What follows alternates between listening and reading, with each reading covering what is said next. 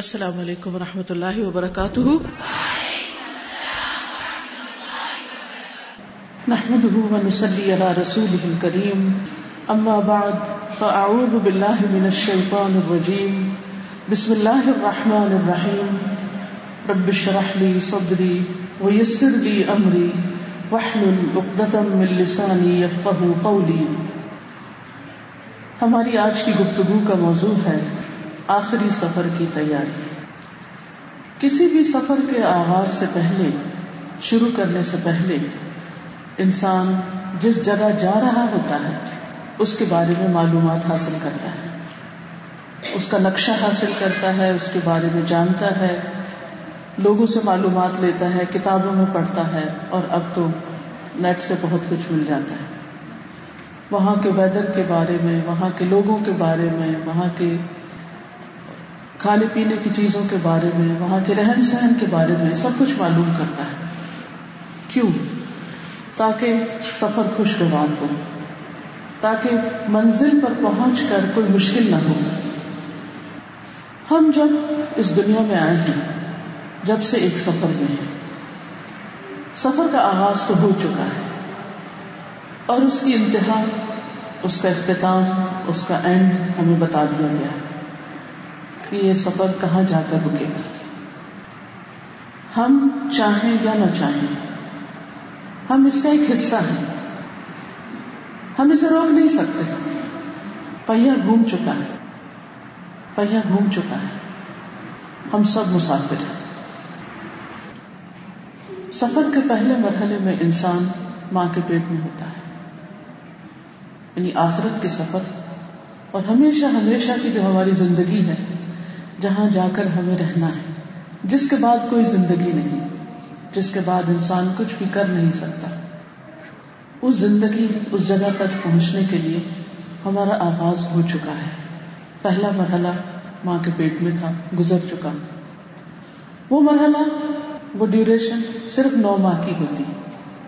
اس کے بعد اس دنیا کا مرحلہ ہے۔ اس میں ہر ایک کو مختلف زندگی دی گئی۔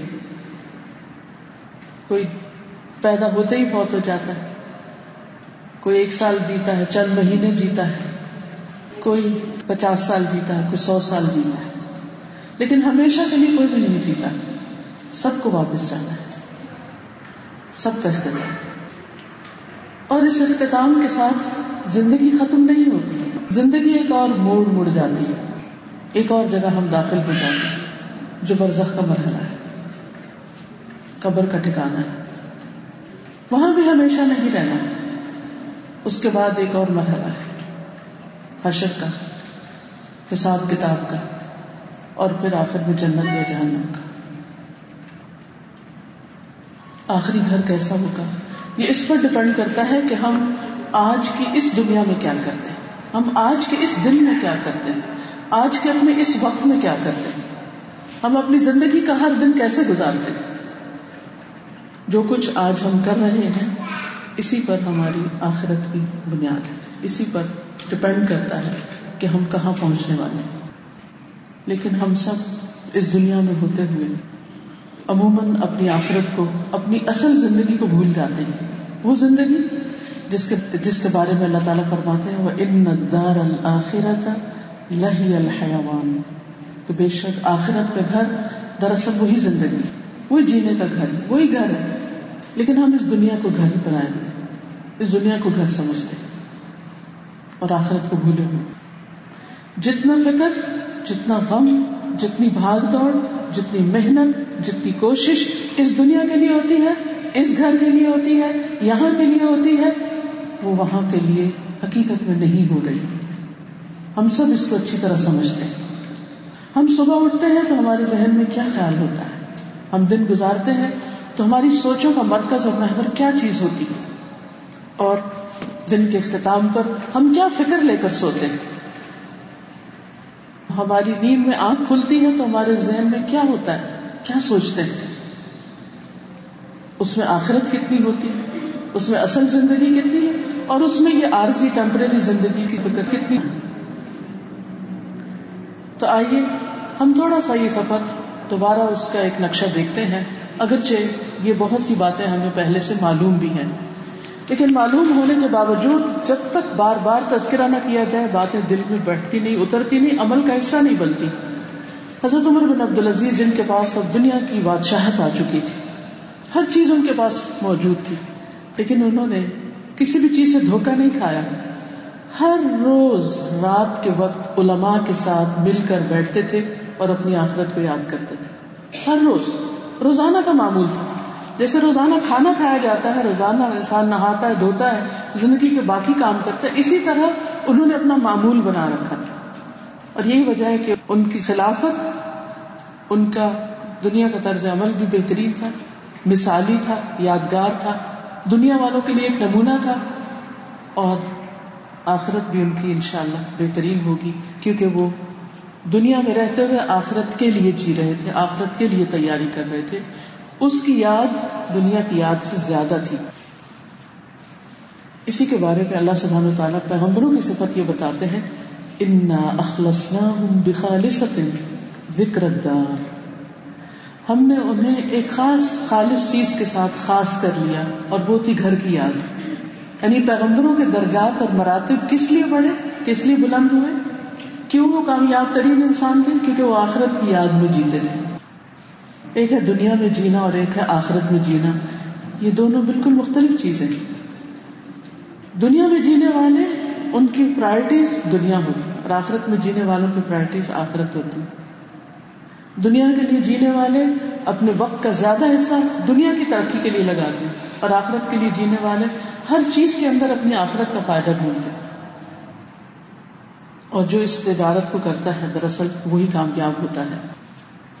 جہاں تک دنیا کی زندگی کا تعلق ہے، تو اس کے بارے میں اللہ تعالیٰ فرماتے ہیں سورت عال عمران میں ومل حیات دنیا اللہ متا الغرور۔ اور دنیا کی زندگی تو محض دھوکے کا سامان ہے۔ سورت غافر میں ہے انما هذه الحیات الدنیا متاع وان الاخرت ہی دار القرار۔ دار القرار۔ یہ دنیا کی زندگی تو معمولی فائدے کے سوا کچھ بھی نہیں۔ اور یقیناً آخرت وہی رہنے کا گھر ہے۔ رہنے کی جگہ زندگی وہی ہے۔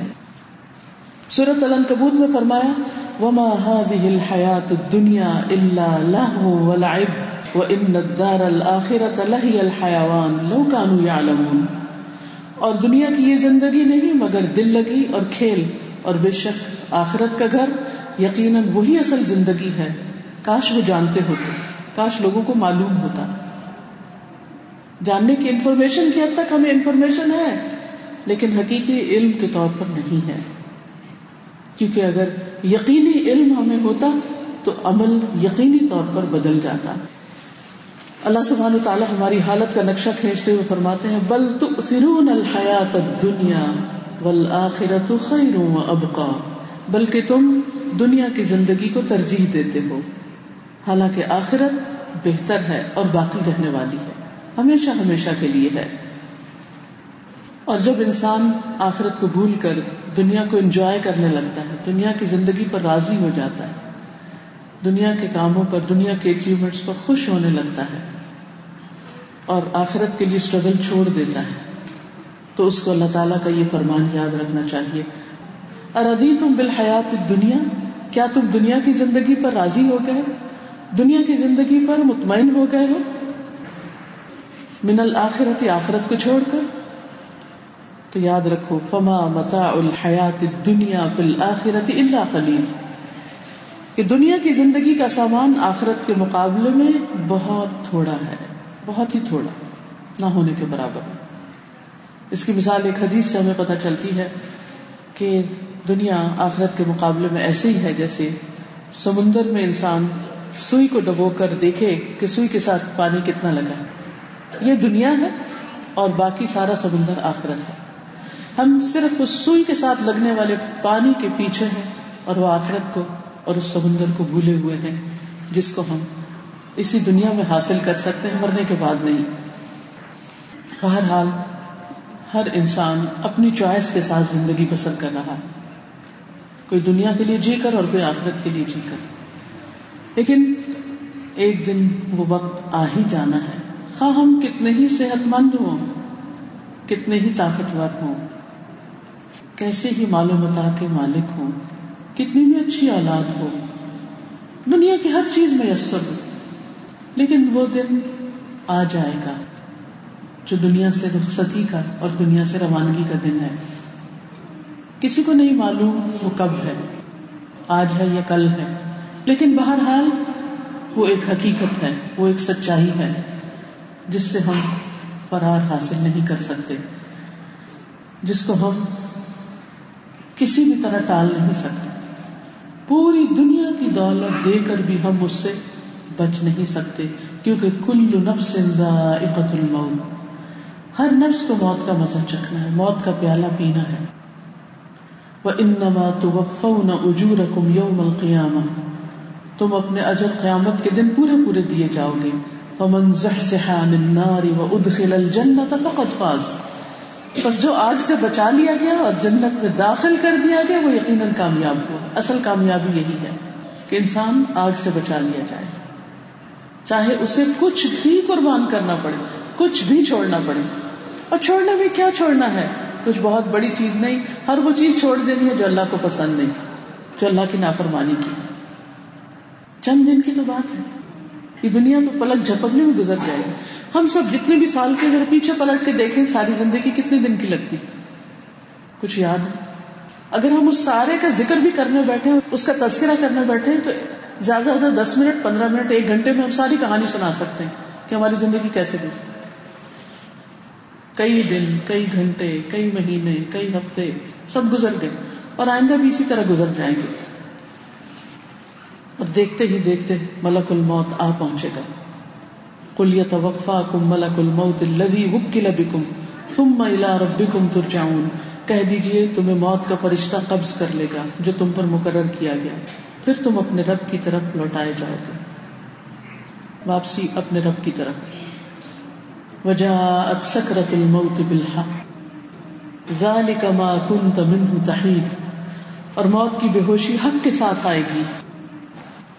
یہ ہے وہ جس سے تم بھاگتے تھے نہیں جس کے بارے میں تم سوچنا نہیں چاہتے تھے، جس کو تم دور سمجھتے تھے، جس کو تم دوسروں کے لیے سمجھتے تھے اور اپنے آپ کو اس سے بچا کے نکل جاتے تھے۔ یہ شادی ہمارے لیے نہیں، لیکن وہ تو ہر ایک کے لیے، وہ تو کسی کو بھی چھوڑنے والی نہیں۔ ہاں کوئی نیک ہے یا بد ہے، امیر ہے یا غریب ہے، کالا ہے یا گورا ہے، کچھ بھی ہے، بادشاہ ہے یا فقیر ہے، سب تک پہنچنے والی ہے، سب تک آنے والی ہے۔ سوچئے، وہ دن کیسا ہوگا؟ میں اکثر سوچتی ہوں، میں کہاں ہوں گی؟ زمین کے کس حصے میں؟ کیونکہ ماں تدری نفسن بے علی اردن تمور کسی انسان کو نہیں پتا وہ کس زمین پر مرے گا، کہاں فوت ہوگا۔ امیجن تو کریں، کہاں ہوں گے؟ ہم کیا پاسبلٹی ہو سکتی جب ہم ٹریول کرتے ہیں تو یہ لگتا ہے جیسے کہیں جہاز میں نہ موت آ جائے۔ کسی دوسرے ملک میں تو سوچتے ہیں کہیں یہاں نہ مر جائے۔ لیکن جہاں جہاں موت لکھی ہے، وہاں انسان خود ہی پہنچ جاتا ہے۔ میری ایک اسٹوڈنٹ ہے، ان کے ہسبینڈ کینیڈا میں رہتے ہیں۔ رہتے تھے۔ جب انسان گزر جاتا تو پھر رہتا تھا۔ تو وہ پاکستان آئے۔ ان کے بیٹے کو بھی آنا تھا۔ دونوں نے مل کے آنا تھا، لیکن وہ وہ کہنے لگے کہ میں پہلے چلے جاتا ہوں، تم بعد میں آ جانا، کچھ کام کر کے۔ رات کو پہنچتے تھوڑا سا سوتے ہیں۔ صبح فجر کی نماز کے لیے جاتے ہیں۔ اور صبح اٹھ کے پھر کہتے ہیں کہ میں ذرا گاڑیوں وغیرہ کو ٹھیک کر لوں، کیونکہ پھر آنا جانا ہوگا، میل ملاقات کرنی ہوگی۔ وہ گاڑی ٹھیک کرنے کے لیے نکالتے ہیں ڈیتھ ہو جاتی۔ اتنے ہزار میل کا سفر کر کے اپنے گھر پہنچے۔ گھر آتا ہے انسان۔ لیکن یہ گھر تھوڑی ہے، گھر تو کہیں اور۔ تیاری ہو رہی ہے کسی اور چیز کی، کہیں اور جانے کی۔ میل ملاقات کی۔ لیکن اب سب ملنے آ رہے ہیں، سب دیکھنے آ رہے ہیں۔ اور وہ رخصت ہو رہے ہیں سب کے ساتھ۔ زندگی کہاں گزری؟ موت کہاں آئی؟ ہمیں نہیں پتا۔ کہاں مرنا ہے؟ کسی ہسپتال میں مرنا ہے، کسی گھر میں مرنا ہے، بیٹھے ہوئے مر جانا ہے، یا کھڑے مر جانا ہے یہ سفر میں مر جانا ہے ہزار میں مر جانا ہے۔ اس سے تیاری تو ہر جگہ کی رہنی چاہیے۔ اور کوئی بھی جگہ ہو، کوئی بھی محفل ہو، اس بات کی فکر ضرور ہونی چاہیے۔ کہ کہیں اللہ کی نافرمانی کی جگہ نہ ہو۔ اس جگہ موت نہ آئے۔ کیونکہ انسان جس حال میں مرے گا، اسی حال میں اٹھایا جائے گا۔ اور اس کے بعد کیا ہے؟ اس کے بعد اگلا مرحلہ، تو پھر قبر کا مرحلہ ہے۔ رات میں بستر پہ سوئی ہوئی تھی تو اچانک میری آنکھ کھلی۔ اتنا شدید قسم کا احساس تھا کہ اگر اس وقت میں قبر میں ہوں تو مجھے کیسا لگے؟ آپ بھی تھوڑی دیر کے لیے امیجن کریں، سوچیں کہ اس وقت اگر ہم مٹی کے اندر لیٹے ہوئے تو کیسی ہوگی وہ جگہ؟ کہاں ہوں گے کون ساتھ ہوگا؟ کوئی بھی تو نہیں۔ اور یہ دن آنا ہے۔ ایک دن ضرور ایسا آنا ہم بھاگ نہیں سکتے اس سے۔ آخرت کے مرحلوں میں سب سے پہلا مرحلہ ہے۔ مومن کے لیے قبر جنت کا باغ ہے۔ منافق کے لیے آگ کا گڑھا ہے۔ قبر میں عذاب بھی ہے، قبر میں جزا بھی ہے۔ بہت سے لوگ اس پہ سوال کرتے ہیں کہ ابھی آخرت تو آئی نہیں، ابھی حساب کتاب تو ہوا نہیں، تو قبر میں کیوں سزا ہے؟ قبر میں کیوں آگ ہے؟ قبر میں کیوں باغ ہے؟ تو اس کا جواب یہ ہے کہ قبر میں بھی ایک چھوٹا سا امتحان ہے۔ ایک چھوٹا سا ٹیسٹ وہاں بھی ہے، اس کے بعد جزا یا سزا ہے۔ دنیا میں بھی انسان جب اچھے کام کرتا ہے تو اللہ سبحان تعالیٰ دنیا میں بھی اچھی زندگی بسر کرواتا ہے۔ یعنی قلب مطمئن ہوتا ہے انسان کا۔ اور موت آتی ہے تو یا النفس المطمئن ارجعی الى ربک راضیہ مرضیہ فد خلی فی عبادی ود خلی جنتی۔ اللہ ہم سب کو ایسا نفس عطا کر لیکن یہ کس کو نصیب ہوتا ہے؟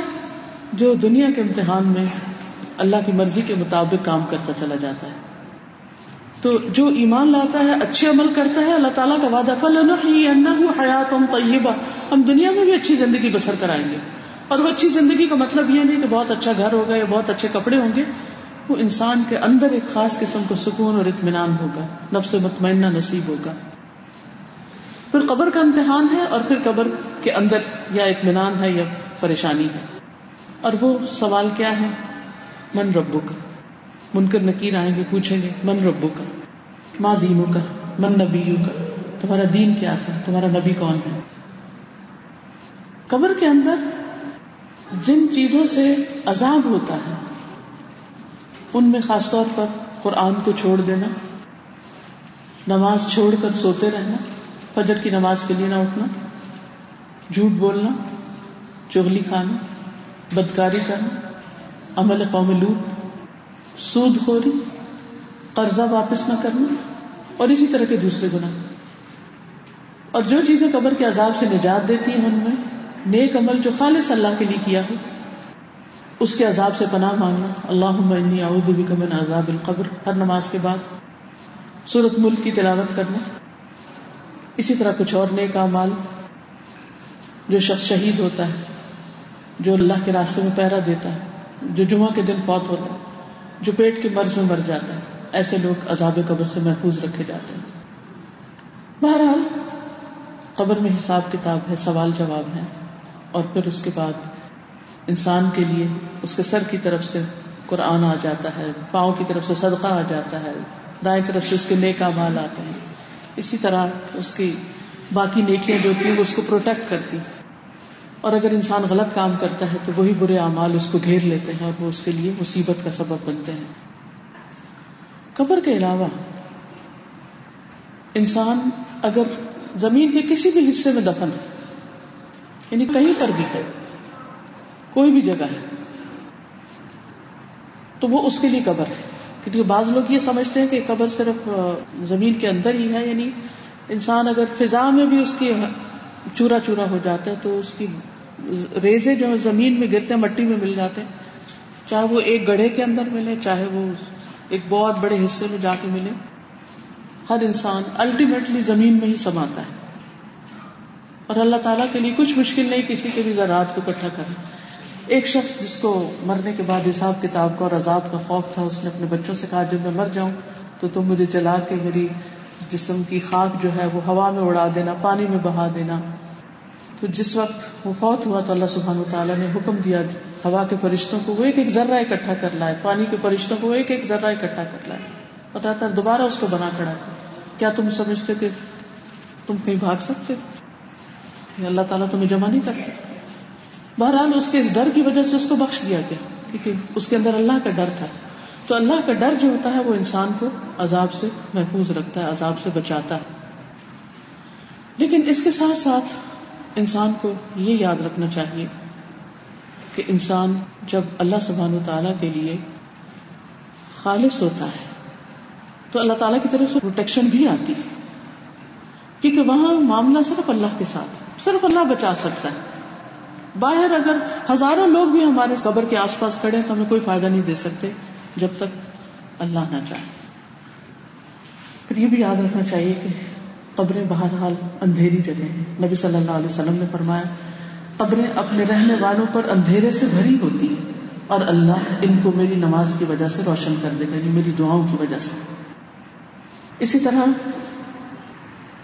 قبر میں بھی مومن اپنی نماز کی فکر کرتا ہے۔ جب فرشتے اس کو اٹھا کر بٹھاتے ہیں، تو وہ کہتا ہے کہ مجھے چھوڑ دو، میں نماز پڑھ لوں۔ وہ کہتے ہیں، یقیناً تم ایسا ہی کرو گے۔ لیکن پہلے ہمیں وہ بات بتاؤ جو ہم تم سے پوچھ رہے ہیں۔ یعنی جو سوال ہم تم سے کر رہے ہیں، ان سوالوں کا جواب ہمیں دو۔ اور سوال یہ پیدا ہوتا ہے کہ وہ نماز کے لیے کیوں کہے گا؟ نماز کے لیے کون کہتا ہے؟ جو دنیا میں فکر کرتا ہے۔ کہ وہ سونے سے پہلے بھی فکر کرتا ہے کہ میں اتنا نہ سو جاؤں کہ میری نماز چلی جائے۔ وہ سونے کے دوران بھی اس کو ایک فکر رہتی ہے کہ میری نماز نہ چلی جائے۔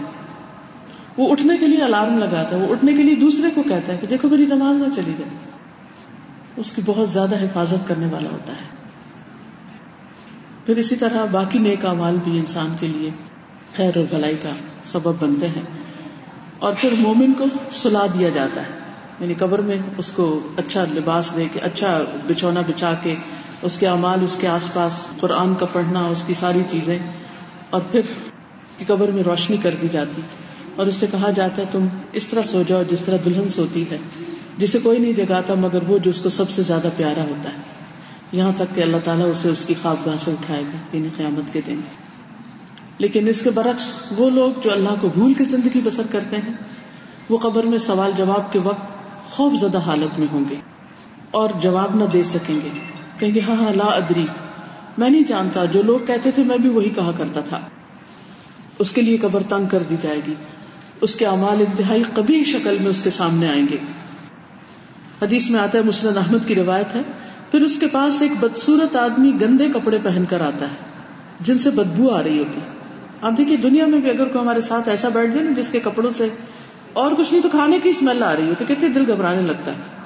پسینے کی بو کسی سے آ رہی ہو دل خراب ہوتا ہے۔ کہاں یہ کہ قبر جہاں اتنے سال رہنا ہے، وہاں کوئی ایسا شخص بیچ میں نظر آئے کہ جس کے کپڑوں سے بو آ رہی ہو۔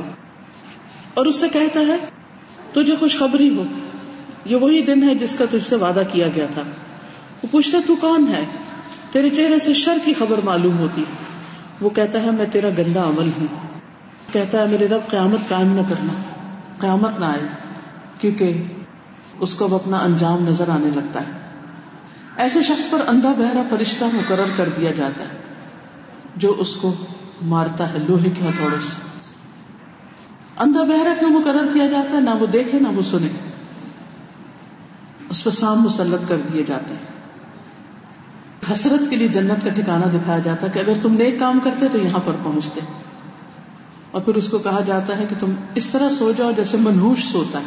منہوش کون ہے؟ وہ شخص جس کو سانپ اور کیڑے مکوڑے ڈستے یعنی وہ قبر میں ہوگا لیکن اس کو مختلف چیزیں ڈس رہی ہوں گی، کھا رہی ہوں گی۔ پھر اس پر قبر بھی تنگ کر دی جاتی قبر میں کتنے سال رہنا ہے، ہمیں نہیں معلوم۔ ایک گھنٹہ بھی انسان اگر اس کنڈیشن میں ہو، تو آپ سوچیے اس کا حال کیا ہوگا۔ کہ اس کا ماحول انتہائی گندا ہو، اس میں اسمیل آ رہی ہو کیڑے کاٹ رہے ہوں، اس کی تنگی ہو گندگی ہو، مار پٹ رہی ہو۔ تھوڑی دیر بھی ایسی حالت میں گزارنا انتہائی مشکل ہے۔ کہاں یہ کہ سالوں سال انسان اس حال میں رہے۔ اور باہر سے کوئی سن کے فریاد آئے بھی نہ، کوئی پہنچے بھی نہ، کوئی مدد بھی نہ کرے۔ تو اس لیے لازم ہے علم حاصل کرنا، یہ جاننا کہ وہ کون کون سے اعمال ہیں جس سے عذاب قبر ہوتے نبی صلی اللہ علیہ وسلم نے ایک دفعہ کسی قبر کے پاس سے گزرے، سواری بت کیا۔ آپ نے اپنے ساتھیوں کو بتایا کہ یہاں پر جو شخص دفن ہے، اس کو عذاب قبر ہو رہا ہے اور کسی بڑی بات سے نہیں ہو رہا۔ دو شخص تھے جن کی قبروں کے پاس سے آپ گزرے۔ تو آپ نے فرمایا ان میں سے ایک وہ تھا جو پیشاب کی چینٹوں سے نہیں بچتا تھا۔ نہیں پیشاب کرتے وقت پرواہ نہیں کرتا تھا، نجاست کی، گندگی کی۔ اور اسی طرح ہی پھر نماز پڑھ لی اور اور دوسرا وہ ہے جو چغل خور تھا چگلیاں کرتا تھا، ادھر کی بات ادھر لگاتا تھا۔ اس کو اس سے لڑا، اس کو اس سے بات کر۔ اب دیکھیے کہ ایسے شخص کے لیے سزا کیوں ہے چغل خوری کرتا ہے؟ کیونکہ وہ دنیا میں لوگوں کی زندگی جاننا بناتا ہے۔ آپ کسی کا ایپ دیکھتے تو کیا حکم ہے؟ ادھر ہی پردہ ڈالو، ختم کرو۔ لیکن جب آپ ادھر دیکھتے ہیں، ادھر بتاتے ہیں، ادھر دیکھتے ہیں، ادھر بتاتے ہیں، ادھر کی ادھر ادھر کی ادھر، لگائی بجائی جس کو کہتے ہیں۔ کتنے ہی لوگوں کی زندگی جہنم بن جاتی ہے۔ گھروں میں، خاندانوں میں آپ دیکھیں۔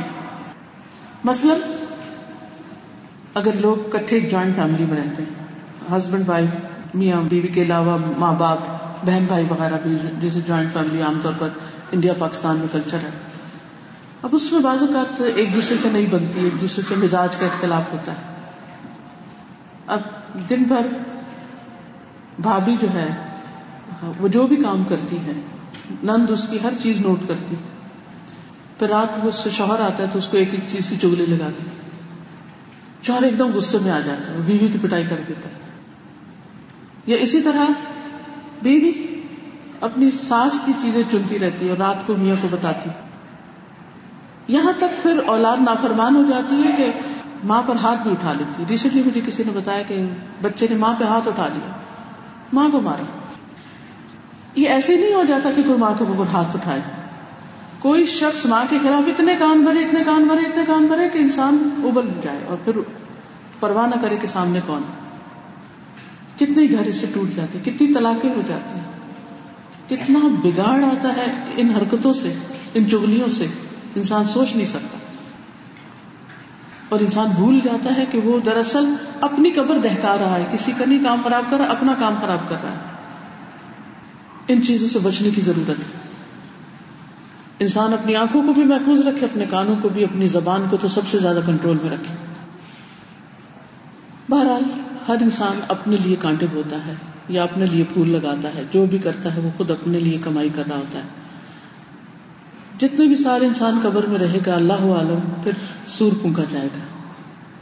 اور پھر سب لوگ جو زندہ ہوں گے پہلے سور پر، وہ سب مر جائیں گے۔ پھر ایک لمبے وقفے کے بعد دوبارہ سور پونکا جائے گا تو جو قبروں میں پہلے سے نئے مرے ہوئے اور قبروں میں جو پڑے ہوئے ہیں، سب کے سب اٹھ جائیں گے۔ سور کیا ہے؟ ایک بہت بڑا سینگ ہے۔ جس کو اسرافیل منہ میں لکما بنائے ہوئے انتظار کر رہے ہیں کہ کب ان کو حکم ہو اور وہ پھونک مار دیں۔ قرآن مجید میں آتا ہے وَنُفِخَ فِي السُّورِ فَصَعِقَ مَن فِي السَّمَاوَاتِ وَمَن فِي الْأَرْضِ إِلَّا مَن شَاءَ اللَّهُ۔ اور سور میں پھونکا جائے گا تو جو لوگ آسمانوں اور زمین میں ہوں گے مر کر گر جائیں گے۔ مگر جسے اللہ نے چاہا۔ تمام کائنات تباہ کر دی جائے گی۔ ستارے، سیارے، ہر ایک چیز۔ پھر چالیس نامعلوم عرصے تک دوبارہ سور پھونکا جائے گی اس کے بعد، اس کے بعد سب لوگ اٹھیں گے۔ تم منوف فی اخرا، فَإِذَا هُمْ قِيَامٌ يَنظُرُونَ۔ پھر اس میں دوسری دفعہ پھونک مارا جائے گا، تو اچانک وہ کھڑے دیکھ رہے ہوں گے سب اٹھ جائیں گے۔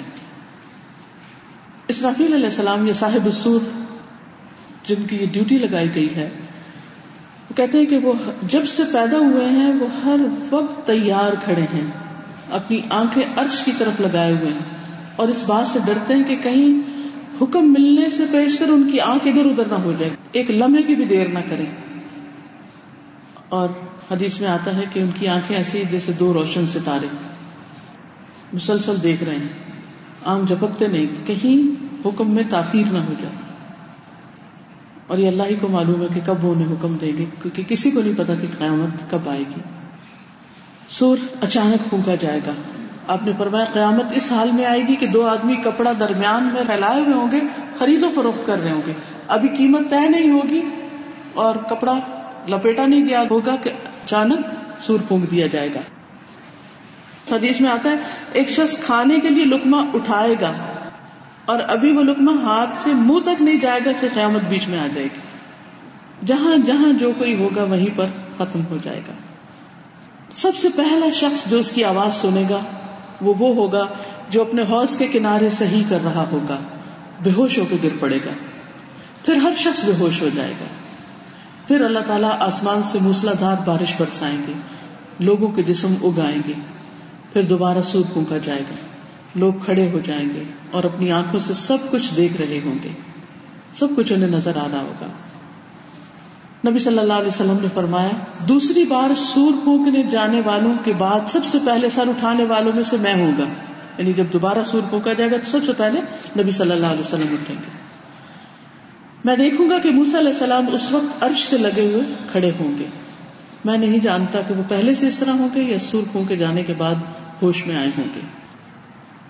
بہرحال انسان دوبارہ اٹھ کھڑا ہوگا۔ کس حال میں کہ اس کے جسم کا ایک ایک حصہ دوبارہ جڑ جائے گا۔ حدیث میں یہاں تک آتا ہے کہ ختنہ کرتے وقت جو چھوٹا سا گوشت کا ٹکڑا کاٹا جاتا ہے اسکن کا، وہ واپس لگ جائے گا۔ اب دیکھیے جب بچہ نیو بورن ہوتا ہے، ساتویں دن اس کو سرکن سیزن ہوتا ہے، اس میں تھوڑی سی اسکن کاٹ دی جاتی ہے ڈسٹ بن میں پھینک دی جاتی ہے، پتہ نہیں کہاں سے کہاں چلا جاتا ہے۔ وہ جہاں کہیں بھی ہو، قیامت کے دن انسان بغیر ختنے کے دوبارہ اٹھے گا۔ وہ ٹکڑا بھی ساتھ اس کے واپس لگ جائے گا۔ لوگ ننگے بدن ہوں گے، ننگے پاؤں ہوں گے، جوتے نہیں ہوں گے، بغیر ختنے کے ہوں گے۔ ان کو فرشتے اور جن بھی دکھائی دیں گے۔ اپنے آخری عمل پر اٹھائے جائیں گے۔ محرم تلبیہ کہتے ہوئے اٹھے گا، لبیک اللہ لبیک پکارتے اٹھے گا۔ شہید کا خون بہ رہا ہوگا۔ غافل شخص کھیل کود میں مشغول ہوگا۔ وہ اسی طرح جیسے کہ ڈانس کر رہا ہے تو ڈانس ہی کرتے ہوئے اٹھے گا۔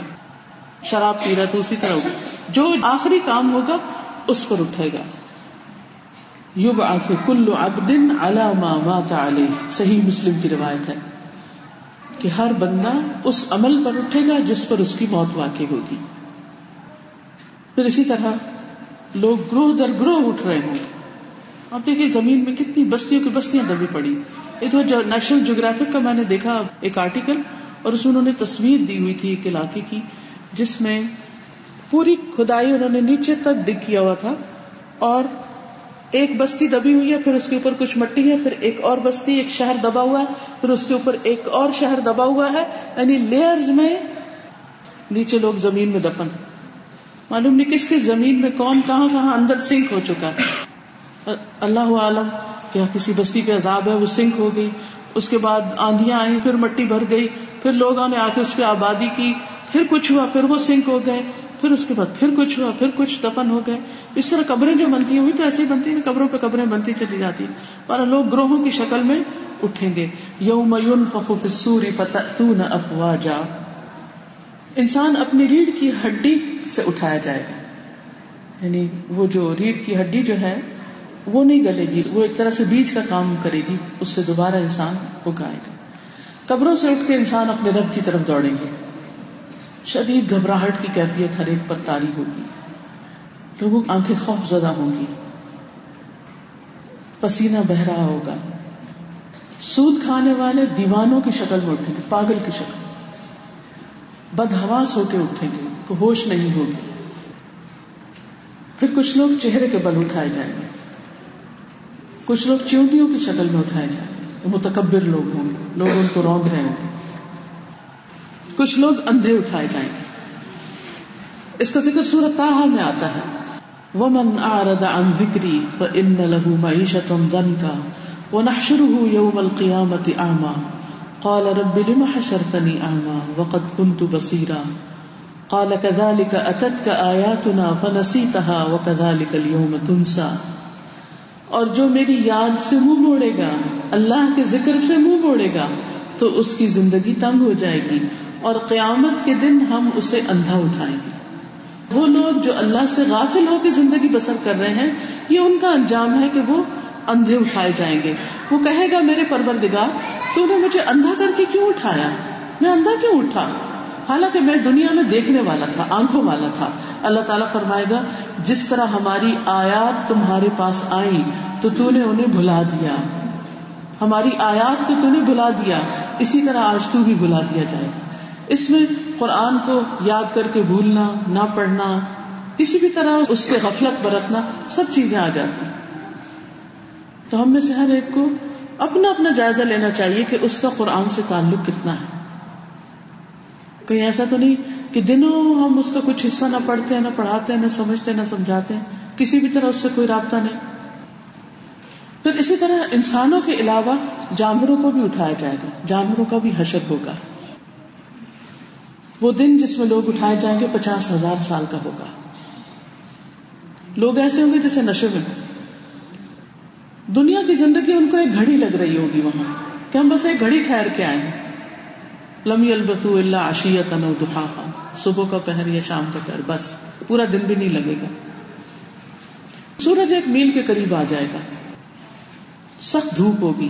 لوگ اپنے امال کے اعتبار سے پسینے میں ڈوبے ہوئے ہوں گے۔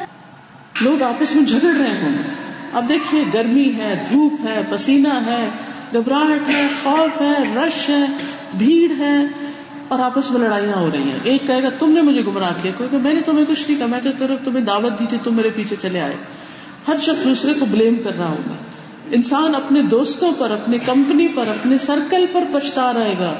یا لئی تنی لم اتخذ فلان خلیلا، کاش میں فلاں کو دوست نہ بناتا۔ اس نے مجھے گمراہ کیا۔ لقد ادلنی بعد ان جاءنی الذکر۔ مجھے اس نے نصیحت یا دہانی کے بعد گمراہ کر دیا۔ یعنی میں نے قرآن بھی پڑھ لیا تھا، دین بھی پڑھ لیا تھا، سمجھ لیا تھا، لیکن اس کمپنی کی وجہ سے میں پھر بھٹک گیا۔ حقیقت یہ ہے کہ انسان وہی ہوتا ہے جو اس کی کمپنی میں تھی۔ انہیں کو دیکھ کے ڈریس اپ ہوتا ہے انہیں کی پسند کے مطابق رہتا سہتا ہے انہیں کی پسند کے مطابق باتیں کرتا ہے۔ اب دیکھیے کہ اگر ہمارے دوست اچھے ہیں تو ہم آخرت کی یاد کریں گے تو وہ ہمیں اور زیادہ مدد کریں گے کہ ہاں کرنی چاہیے۔ لیکن اگر دوست اچھے نہیں تو ہم یاد کریں گے تمہارا کیا بورنگ باتیں کرتی رہتی اس کی کیا بات ہے؟ چھوڑو اس کو، کچھ اور بات کرو۔ بہرحال، انسان اپنے ہاتھوں کو کاٹے گا۔ انسان پچھتائے گا کہ میں جو کرتا رہا، وہ کیوں کرتا رہا؟ میں نے آج کے دن کو کیوں بھلا دیا؟ انسان چاہے گا کہ آج ہر ایک کو دنیا بھر کے لوگوں کو فدیے میں دے کر عذاب سے بچ جائے، اپنے ماں باپ کو، اولاد کو، دوستوں کو، سب کو۔ کافر کہیں گے، کاش میں مٹی ہو جاؤں۔ یا لئی تنی کن تو ترابا۔ زکات نہ دینے والے یا زکات کا انکار کرنے والے کو ان کا مال لوہے کی تختیاں بنا کر اور آگ میں تپا کر ان کے جسم کو داغا جائے گا۔ حشر کے میدان میں ہو رہا۔ چور اور مال غنیمت میں خیانت کرنے والوں کی چوری ان کے کندھوں پر ہوگی۔ کپڑا ہوگا تو پڑ پڑا رہا ہوگا بکری ہوگی تو میں رہی ہوگی۔ انتہائی رسوائی اور شرمندگی ہوگی لوگوں کے بیچ میں، کوئی کچھ چھپا نہ سکے گا۔ غدار، دھوکہ باز گلوب کرنے والا، نافرمانی کرنے والے کی حشر کے میدان میں بےزتی کی جائے گی۔ خفیہ چیزیں ظاہر ہو جائیں گی۔ لیکن متقی لوگوں کے لیے یہ دن گھبراہٹ کا نہیں ہوگا۔ لا يحزنهم الفزع الاکبر وہ بڑی گھبراہٹ کا دن، انہیں گھبراہٹ میں نہیں ڈالے گا، وہ سکون میں ہوں گے۔ جیسے دنیا میں نفس مطمئن نہ تھے قبر میں مطمئن رہے، اٹھیں گے تو مطمئن ہوں گے، کیونکہ وہ آج کے دن کے لیے جی رہے تھے، وہ آج کے دن کی تیاری کرتے رہے تھے۔ اس لیے آج ہر چیز ان کی مرضی کے مطابق ہوگی۔ بہرحال میدان حشر میں تو سبھی ہوں گے۔